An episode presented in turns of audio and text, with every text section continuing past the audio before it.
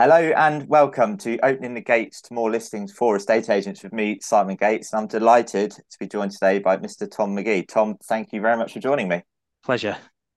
So we've uh, we've been trying to, I say we as if like I've got this massive production behind the scenes, Tom, uh, and as you know, this is just in my spare bedroom, um, but let's pretend uh, that the podcast is bigger than it is. We have been trying to get you on this podcast for a while now, finally pinned you down, so thank you for, uh, for my people on. Needed to talk to your people, didn't yeah. they, Ian? Something like that. Yeah, exactly.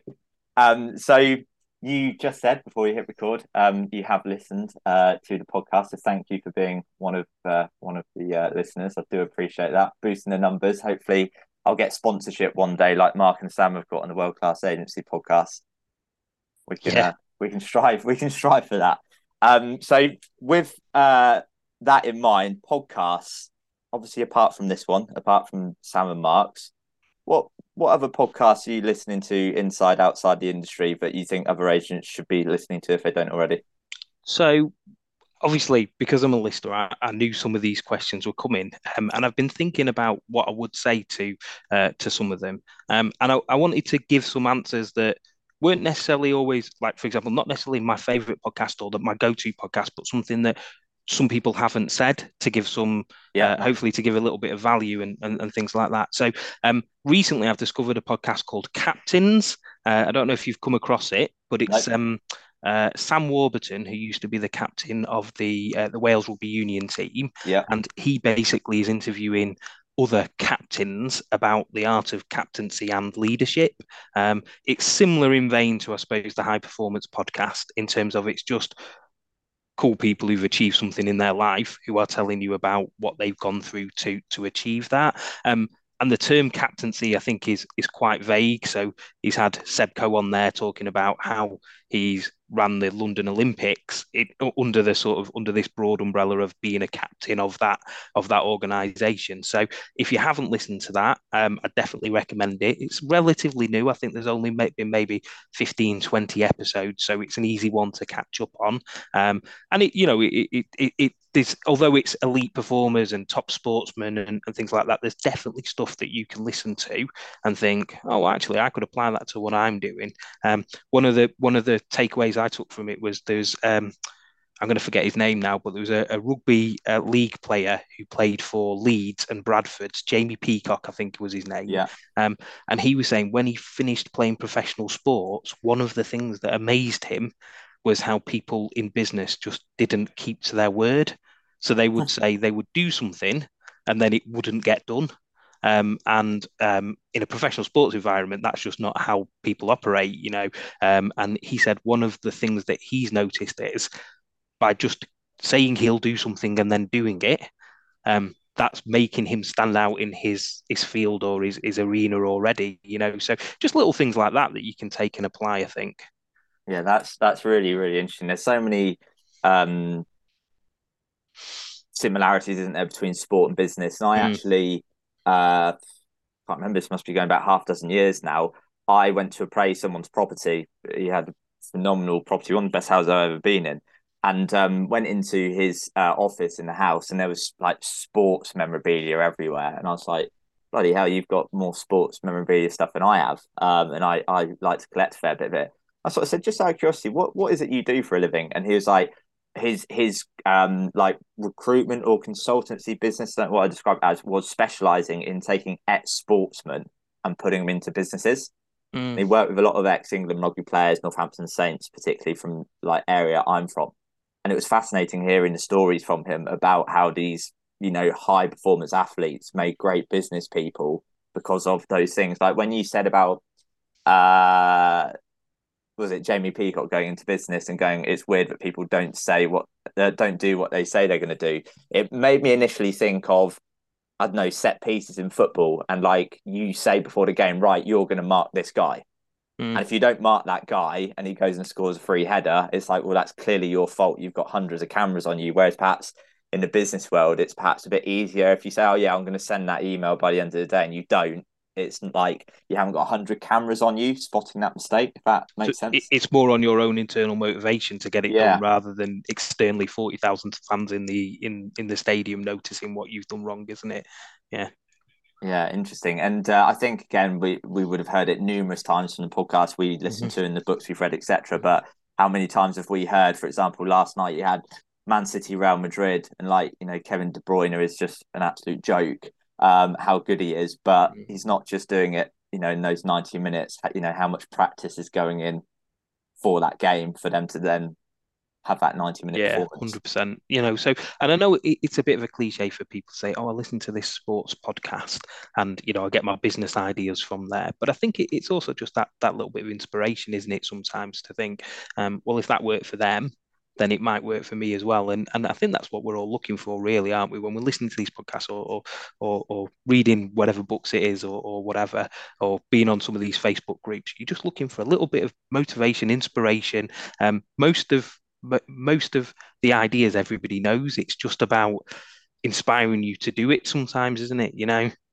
Yeah, absolutely. And um, I think, like you just said, podcast, book, Facebook group, whatever it is, I'm I'm listening to a podcast and let's say it's thirty minutes long. I just, I'm looking for one thing, like mm. minimum. Is there one thing I can take from that and do something with it myself, put a bit of a Simon Gates spin on it? How can that help me? How can it help my clients, et cetera, et cetera? Um, so that's interesting. I had not heard of that podcast, so thanks for that recommendation. That will definitely be uh, be a listen when I'm taking the dogs for a, for a walk later. So yeah. that's a tip of one, one thing. I will let you know. Um, so next question. Books. I mean, I know there's so many in you could answer with, but with the way the market is now in terms of a bit, you know, all over the place, buyers thinking that, you know, they're thinking into the future, sellers are in the past, you've got this gap between buyer and seller expectations. What what should an estate agent be reading right now to help them navigate this market? So th- this has actually been a- an answer that somebody else has already given, but okay. but um the book that I think shapes my thinking the most about uh, estate agency and business is a book called Moments of Truth yeah. by Jan Carlson. Um, it was recommended to me on a training course by Julian O'Dell, um, yeah. which is why I know it's an answer that somebody else has already given, because I know that he he gave it as, as his answer on his episode as well.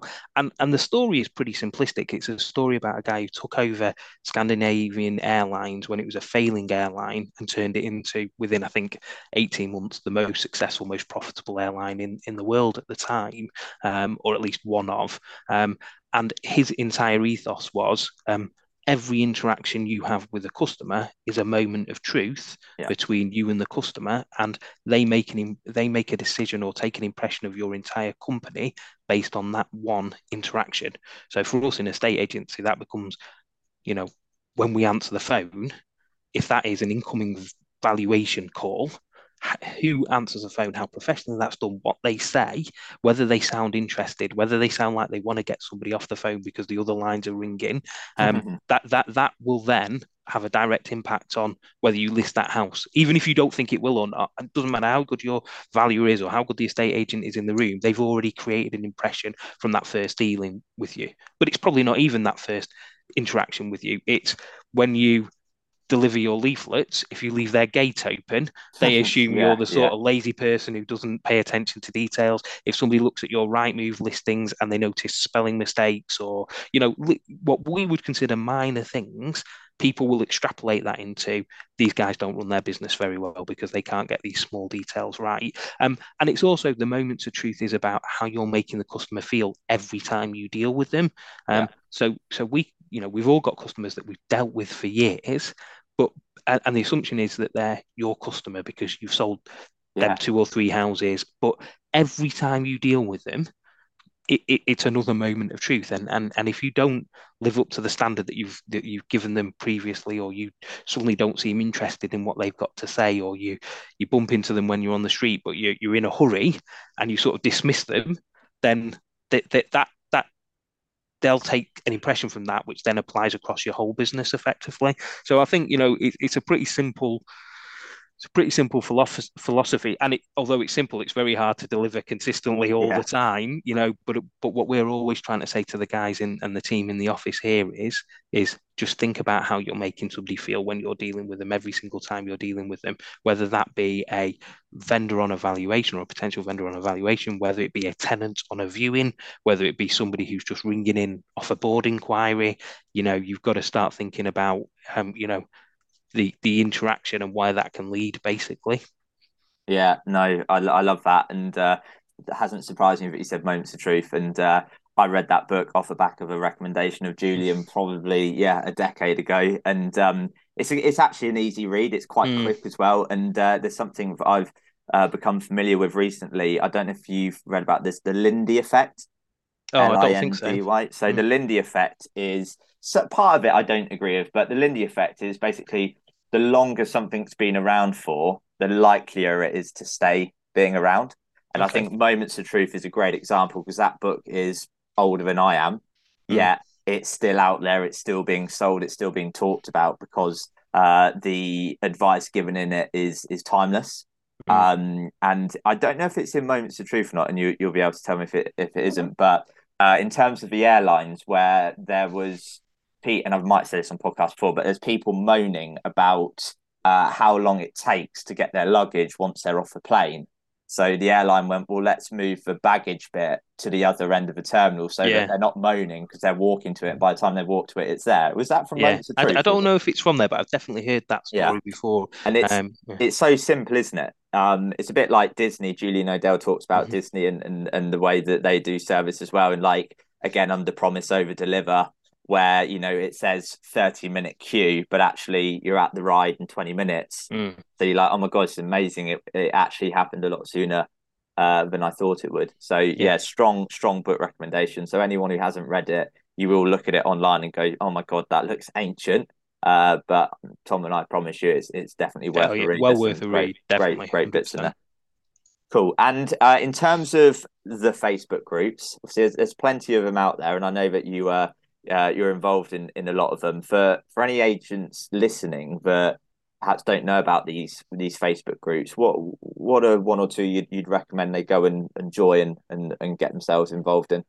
So, I mean, I suppose that the, the truth of the groups is each group is servicing a different audience. It's been set up by different people to to, to service different audiences. And, and I think you will get different things from those yeah. those groups on that basis. For me, the two that I get the most quality, uh, both interaction from, I think, but also quality information from, are John Paul's Agency Growth Strategies. I think as a, as a business owner, yeah. the discussions that are being had in that group are a, a different level to some of the other groups. It's less sort of, um, what about this law, or what should I do yeah, about yeah. this deposit? And it is more um, questions potentially about acquisitions, or potentially about um, just sort of how you might manage your team, and and you know how people structure um, commission and bonus and things like that, which is which is just different than you're getting in some of those other groups. Um, and I think the, the other group that I think um, deserves a, a big shout out is probably Christopher Watkins' Landlord yeah. and Vendor Farming group. Yeah. Um, uh, I have never paid Chris a penny, and have had so much value from the stuff that he is, much like yourself, in fairness, Simon, putting out for free constantly, yeah. um, you know, in terms of ideas, different options. Uh, I know he gets a bit of a stick sometimes as the, the clickbait king, yeah. um, but but but there is definitely, you know, there's, there's, there's definitely gold in that group constantly. Uh, and, you know, if you didn't do anything but tried a few of his ideas every now and again, you'd, you'd probably get somewhere, wouldn't you, you know? Yeah, one hundred percent. I think he like he's the epitome of consistency. Like, mm.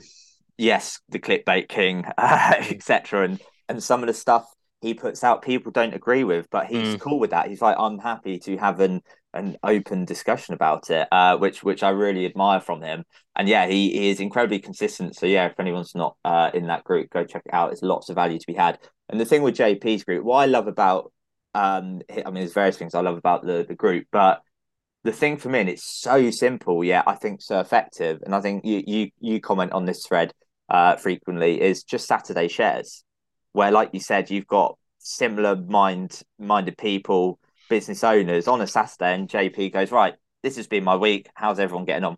And you're seeing from different people of all different shapes and sizes up and down the country saying what's going on, so people don't feel alone. Uh, which yeah. is very important. I think that's a massive thing. You know, um, when the sort of the Facebook forums started to develop for estate agencies, what what it what it became clear was there's a lot of people who are just craving that little bit of um, I don't know what the right word is, friendship, companionship, whatever yeah, it may yeah. be, because although you've got your sort of, you know, your family and friends outside of the work situation, I think unless you've worked in a state agency, and I'm sure every industry says it about their own industry, nobody really understands some of the pressures that you're under as an estate agent.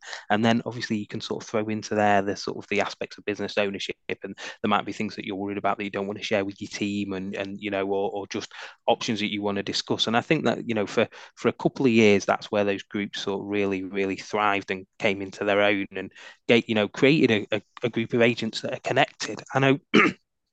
I saw something Matt Baldock put on uh, online a while ago when he said he'd gone to one of his first face-to-face um, networking events post-COVID, and he met people, um, and uh, he wasn't networking with strangers. He was meeting friends, even yeah. though he was meeting them for the first time. Um, um, and, you know, I, I definitely think that that's, that, that, that's, that's definitely...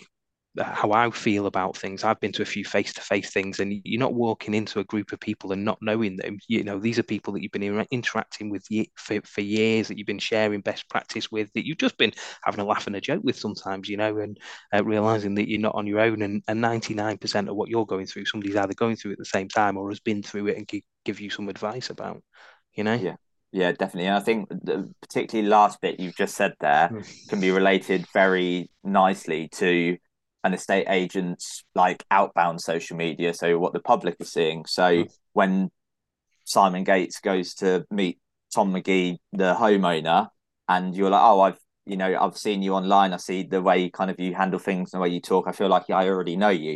Mm. Like the, it, I don't think it's, it's no coincidence that the estate agents who seem to do very, very well are active on social media um, and sharing experiences, because mm. a stat's just come out um, the other day. Uh, and at the moment, the majority of homeowners who've got their house on the market have lived in their home for over ten years. Mm. Um, and it's like a third of them have lived there for twenty plus years. They might think they've moved three or four times themselves in their adult lives. They think they know what they're doing. But if they haven't moved for a quarter of a century, you know, do yeah. they even know what an E P C is?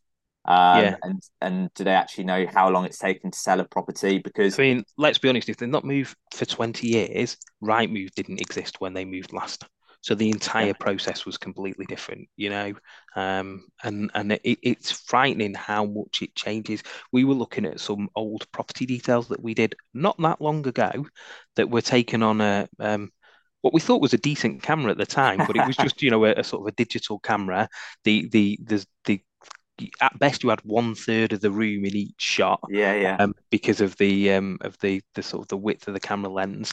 Um, They, some of them were a bit blurry, um, you know, they just weren't, you know, they, they, when we look at what we're doing now, and these were ten years ago, they weren't twenty-five years ago, you know, yeah. these were the ten years ago, and you look at the sort of the jump forward in estate agency marketing, and, you know, what we're a sort of a, a mid to low end area. So we are not doing Ian Story style productions and, and, you know, and staging properties and having twilight shoots, but, but even for a sort of um, a, a, an agent in our level of the market, the, the standard that's improved, you know, we're doing a walkthrough video for every single listing that we do. We've got, um, you know, really good quality photography, just stuff that would, that if you'd suggested it ten years ago, you'd have thought you were crazy, you know? Yeah.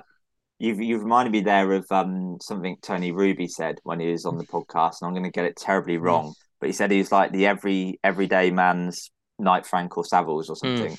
Mm. Um, because he said, I'm not selling massive luxurious homes, but I still want to give it decent marketing. And when you were saying what you said, I was thinking, yeah, a decade ago, I was looking at the photos we were taking of floor plans and thinking, God, they're amazing. Mm. Um, But actually, I've had this conversation with um with other agents local to me. A decade on, everyone else's mark. But I say everyone else. A lot of other agents' marketing has massively caught up to what seemed to be way ahead uh, a decade mm. ago. So it's interesting that you've got to keep going with the times. And just on the point you've said there, you've mentioned kind of camera.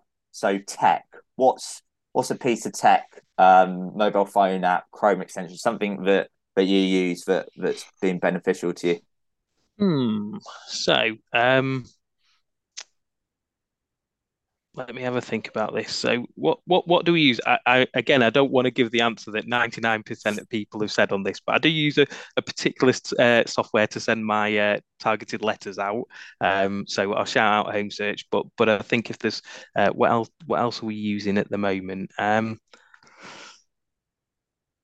I mean, we we've used Doctor Photo in the past, which you know we've always re- been really happy with, but we don't we we don't use that on every single um, property. Um, to be fair, we are um, using the Sprift uh, uh, buyer guides a lot. We sort of put a, a yeah. Q R code on our on our brochures now, so that we can link to those, um, which we've had good feedback from as well.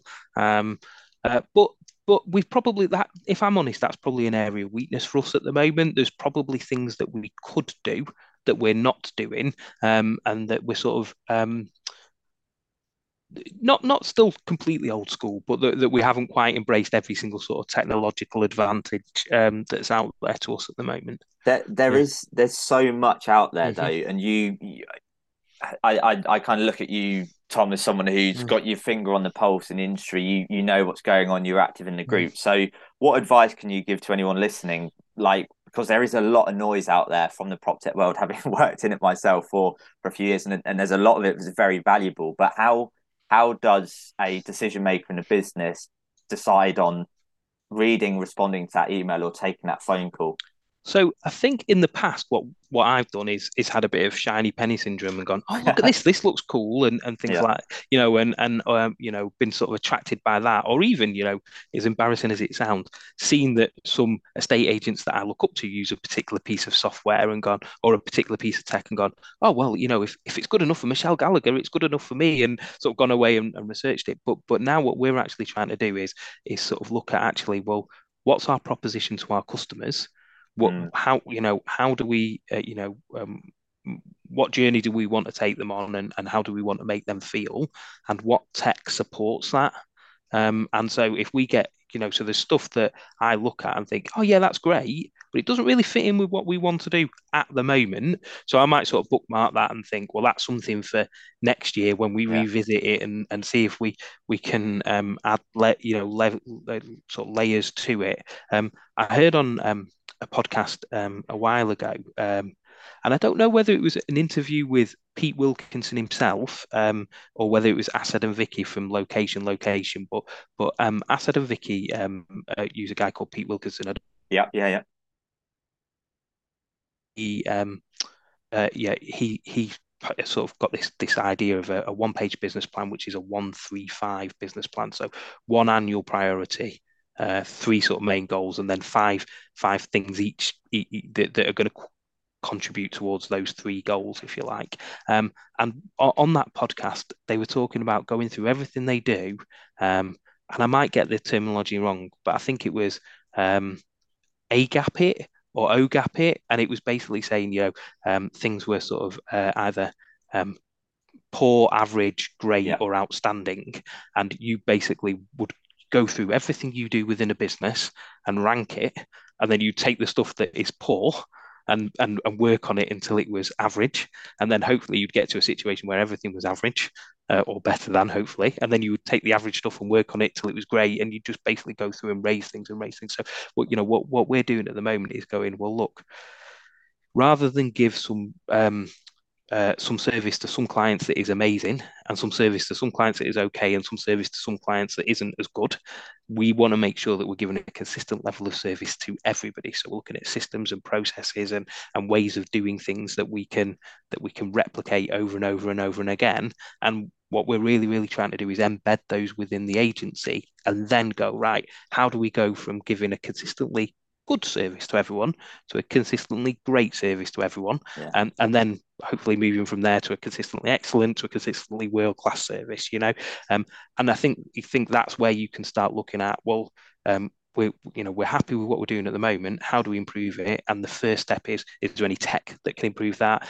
Then is that, do we need to add a person to improve this process, or to improve the the, the, the client's journey? You know, um, so you know that, that as an you know to, to link back to the question that you asked me, as an agency owner, if somebody was asking my advice, I'd be very much saying, well, what do you want to do, and does that tech help with that? And if it doesn't, then it's a nice to have rather than a must have. Yeah, I know. Yeah, great language yeah, at the end. Nice to have or, or a must have. Um, and, and I like what you said again about the how it benefits kind of the customer or the client. I remember in my home search days when an estate agent would kind of go, well, what does home search do for me? And yes. part of it would be, well, actually, it's what it can do for your potential client. And they'll go, what the hell are you talking about? And I go, well, are your clients or potential clients currently saying to you, we can't find a house to buy, therefore we're not going to stick our house on the market? And they went, yeah, I'm getting fed up of hearing it. Okay, so this piece of tech can help you perhaps go and identify those homes that are not mm. on the market. And they're like, mm. uh, okay, I see. Yeah, I see what you're saying. When an agent would go, I don't really care. Is it going to make me money? I'm like, I don't think it's the right fit. Mm. Um, like that's, it's not going to be the right fit for you. But the agents who appreciate that if they look after their customers and clients, obviously it will it will come back and uh, and, and help them as well. So they're really interesting uh, uh, points that you made there. So you've mentioned quite a few people, um, J P, Chris Watkins, uh, Vicky and Asad, um, various others. Is there anyone you'd recommend that agents should look at outside of the industry that you've you sort of follow, uh, you know, social media wise or webinars or, or stuff?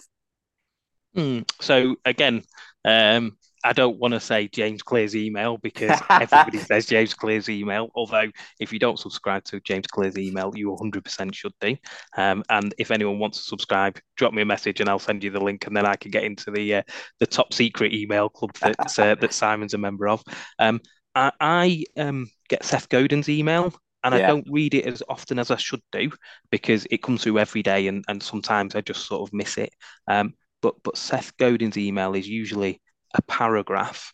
Um, but if you actually take the time to think about it and think, of, you know, it's probably it's free and it's probably some of the best value content out there, one hundred percent. Um, and then the other email that I get daily, which isn't necessarily work related, but I find that the stuff that I take from it definitely applies to leading a team as well, is the Daily Dad email, um, which is um, an offshoot of the Daily Stoic email. So it's the it's Ryan Holiday, um, and it's specifically, yeah, although it's called the Daily Dad, it's about being a parent. Um, and I get that, and I again don't read it every day, but I try and read it every day. Um, and and basically, um, if you actually take the time to think about it, um, It, it, you know, there, there's a huge amount of lessons in there about just, you know, how to how to lead people and, and and set an example to your team at work as well as as well as being a parent. So that's definitely worth signing up to if you, you know, if you, especially if you've got kids, but even if you don't. Nice. Uh, just uh, just to follow on from what you've said there, I'm going to chuck a couple of emails mm-hmm. into the mix. I don't know if you if you subscribe or not. Uh, there's one called The Knowledge, uh, which is a, yeah. a daily email, and um, again, there's some great stuff in there. It's the quotes at the end are usually the the, yeah, the, yeah. the best bit, aren't they? Yeah, the, quote, yeah. the quotes are really good, but there's just some interesting stuff in there. And again, I I take stuff from I read it, and I go, that's interesting. I can I can do something on that. So it's creating uh, content for me, and then content for agents. So the knowledge, and then again, just on the theme of it doesn't have to always be work related. You've got to um. have some fun uh, mm-hmm. as, as well. Um, I think uh, actually shout out to uh, Ben Madden. I watched a video he'd posted, I think in J P's group or, or Chris Watkins' group the other day. Uh, and he'd said about, I think his wife had said she'd had a really crap week at work or something. And they found that actually just watching something funny on T V could help mm. them, you know, release, release that stress. So I subscribed to an email, I think it's called The Upshot. Uh, and it's like a funny sport email that I think I get once or twice a week. And it's some of like really random, obscure stories about sports people over the years. Um, and it just, yeah, makes me laugh. Um, so again, if you're having a, a stressful time in your in your work environment, it's good to just have something a bit, you know. I'm in a, I'm in a, a WhatsApp group, which is uh, run by Jerry Lyons as part of his sort of um, uh, his network. And um, one of the things I said the other day is actually some, I was talking to my wife about it as well. And I was saying, you know, sometimes you can get so obsessed with, oh, I'm in the car, I've got a twenty minute commute, so I'm going to listen to this podcast now. And sometimes it's nice just to put a bit of music on, or, you know, yeah. when, when, you know, you, you sort of, you're at home and maybe you're on your own, and uh, again you think, oh, I could get on YouTube and watch a, an educational video, and actually rather than doing that you say to yourself, well well what I'll do is I'll just veg in front of the T V. yeah yeah absolutely. Give give yourself permission to do it. I think that we're, and I can be guilty of this, I think we're the world that we live in these days, it's that comparison thing. And you're seeing people put their, their best days on social media and, oh, I've got up at five a.m. or I've read this book or I've listened to this podcast. And it's like, actually, no, like there's nothing wrong with binge watching a Netflix series mm. uh, and, and, and enjoying that. So no, I, d- I definitely think uh, that's valuable. So we're coming towards the end of the podcast, Tom, and um, I'm sure you've got a, an answer uh, ready for, for this one that's coming. So Yeah, you're, you're getting out of the northwest, you're coming down south, you get off at the M one services at sunny Newport Pagnell, and you're starting an estate agent from scratch. Nobody knows who you are. Blank check. What are you doing? What are the first few things you're doing to to get brand awareness and get some listings? So, obviously, again, like like the, the book and the podcast question, I, I knew this was coming and I'd been giving it some thought. Um, and it, it's really interesting, actually. So, um. Simon alluded to this at the beginning of the conversation, but we should have done this talk a couple of weeks ago. So I've actually been thinking about it for a while. Um, and what it made me realise is that that too much of our estate agency currently is focused on um, trying to generate new business, right? Um, and so, you know, we're sort of, we have prospecting sessions where we're ringing out to try and generate new business, or we're sending out targeted letters, or we're doing whatever it may be. Um, But the, the best form of prospecting is incredible service to the business that you have, actually, I think. So yeah. I, I think what, what I would do um, is, um, first of all, um, I would probably join a couple of the local Facebook groups and post that I was a new estate agent. And if I didn't have any houses to sell, I would then say, and therefore what I'm happy to do, free of charge, is help anyone who's looking to buy. Um, and I would focus on giving buyers incredible service, um, because some of those buyers will have a house to sell. Yeah. Um, and just by being helpful to them, you'll put yourself in the mix of being able to do that. Um, and I think that um, buyers are definitely the un- underserved element of our market yeah. at the moment. Um, so obviously, you know, th- there's things that you can do in terms of targeted letters, campaigns on behalf of the buyers. But I just think as well, just sort of listening to them, giving them advice, helping them with the search, discussing negotiation tactics, um, uh, when they are offering on something that you're not selling would, would um, get your name out there massively. Um, But I think also that then led me to think, because obviously the wider point of this conversation is what can you do to be a better estate agent, I suppose. And, and, and that then led me to think about how we operate in, in our agency. Um, and again, it, it links back to what we said before, is about sort of saying, well, if we want to grow, probably the easiest way to do is give amazing service to the forty properties that are on the market at the moment. Um, I had a conversation with one of my business partners the other day. We've got effectively forty sold properties in our pipeline, and we have forty for sale properties. So the easiest way to to double our pipeline is to sell the houses we've already got on the market. You know, we can talk about, oh, well, if we if we can do this marketing tactic and that can get us out to fifteen percent more listings each month. And then if we can tweak the valuation process and that will then get us out to X percent, you know, it, we will list a higher percentage. And so in twelve months time, we might have a, a, a you know, a, a pipeline that's double what we have now. But if we just sold everything we had, we double our pipeline overnight. Now, obviously, I appreciate that's not a sustainable way, way to operate. But the reality is sometimes the business is there in front of you, and and especially, and I know this is coming across, how would I how would I how would I conquer New, Newport Pagnell, but um we've been operating as an estate estate agency under various forms from this office since two thousand six.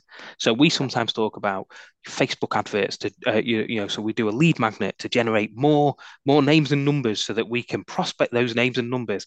And then we think, well, we're a high volume agency. We probably complete on somewhere between, in a bad year, one hundred sixty, one hundred seventy sales, and in a good year up to two hundred forty. And we have done for fifteen years. So we don't need to ever advertise. If we just just started to systematically keep in touch with those sales when we complete, and then work back through the ones that we haven't kept in touch, touch with to, to make contact again, we've got enough business there to keep us going forever. Um, but but it's, again, that shiny penny of, well, I don't want to focus on those people. I want new people, or I want people who are ready to list now rather than have to keep in touch with somebody for three to five years in order to get that listing. And um, it's about changing the way we think about things a little bit, I think. Yeah, ab- absolutely love that. I was just, um, when you said what you were saying, I was like frantically typing on my calculator, thinking, well, if you did, roughly speaking, over seventeen years, two, 200 sales mm. on average, mm. um, obviously buyer each side, seller each side, mm. you, you're at the best part of seven thousand contacts. If there was, if yeah. there was no repeat business in there, and I'm sure there is a bit, uh, mm. a, a bit of repeat business, mm. but again, I think every piece of marketing that is done is really to get the contact details and the property address of everyone in your marketplace. Yeah. yeah. And you've already got se- potentially several yeah. thousand sat there. And like you said, yeah. actually go and speak to them and deliver cl- world-class services. It's interesting what you said about the, the fifty-fifty split in your sold pipeline to for sale, mm. because I'm seeing in the market at the moment that around about forty percent of properties on the market are showing as under offer sold, mm. sixty percent remain unsold. And if you went back a year ago, you just flip that around. Yeah. It was sixty well, odd percent showing as under offer. Probably twelve months ago, we were seventy-five percent sold, twenty-five percent available, just because of how quickly stuff was selling yeah, and, yeah. and and how slowly things were were taken to go from sold to completed, I think is probably the reality as much as anything else. So there's definitely been a change in the market from that point. But but you, you you're quite right. I mean, you know, we've got a core area of twenty-one thousand houses, and I probably could tell you with a bit of effort, well, maybe not tell you, but find out from our system the names and telephone numbers of at least eight thousand owners in that in that area, and and it's about doing something more with those people rather than try and find new people all the time. Yeah, and as a, mm. so let's just say in in sort of mm. the last fifteen years, probably about three percent of properties mm. transact every year. So you're looking at mm. about six hundred, six hundred fifty transactions in that. Yeah, pack, on average. Yeah. On average. Mm-hmm. So again, it's like, okay, well, working reverse engineering things, right? Mm. So any new agents or newer into an area is, okay, for six hundred fifty transactions in an area, let's work that backwards. What percentage of that do we think we can go get? How many letters do we need to send? How many doors do we need to knock? What fees do we need to charge mm. to earn the money mm. that we want to? Um, mm. Good stuff. Right, last question uh, of the podcast. So you could end it on an absolute high, Tom, or everything you've said could just be like worthless because people just remember this last one. So make it good. Um, what's the best piece of advice you think you've ever been given in your estate agency career? So this isn't from my estate agency career, but um, okay. when I was uh, ten years old, I had the misfortune of working with my granddad for a weekend. Uh, okay. And my, my granddad at the time must have been, God, he must have been seventy, seventy, seventy-five. Um, we were flagging a driveway, me and him. Uh, he was a, what they call an Irish navvy, an Irish construction worker all his life. Um, and um, I was basically assisting him. I think my mum and dad must have been busy and he was babysitting me. Um, And uh, at one stage, I had to sweep the sand up or the cement or whatever it was that we were doing. Um, and uh, it, it's hard on a, a audio media, but I had um, one hand on the broom and was just sort of walking along, sort of half sweeping. Um, and I got the bollocking of my life from him. Um, and he basically said, if you are doing any, in the context of this, uh, he said, you know, you should always sweep with two hands on the broom, which again, difficult in a an audio medium, but, yeah. but basically he's saying, put your back into it. Um, and then when he spoke to me about it further, he said, it doesn't matter what you are doing. If you are doing it, you do it right. Um, and, you know, he said, it doesn't matter who you're doing it for. It doesn't matter whether it's the end of the day or the beginning of the day. You, you, you do a job right or you don't do it at all. And I, I haven't always followed that advice. I'm not going to lie. I'm not going to lie. But I try and remember it as much as, uh, you know, as, as as much as I can. And I always think to myself, you know, when I'm half-arsed in a, a prospecting session or, you know, not not quite doing doing something the way it should be, I always think to myself, you know, remember two hands on the broom. Um, and, uh, and, and, and, you know, ultimately that's what it's about, isn't it? If you're going to do it, put some effort into it and try and do it to a high standard. I absolutely love that. Um, uh, yeah, two hands on the broom. I think I'm going to have that like written in my book. I might even get a tattoo saying it, so that, you know, make sure I don't do things yeah. by half measures. So no, what a great, great way to end the podcast. You you didn't uh, you didn't disappoint, Tom, at the end uh, to bring it all together. So look, thank you uh, very much for being an amazing guest, and uh, I'm really pleased to have finally got you on. So thank you very much. Yeah, thank you.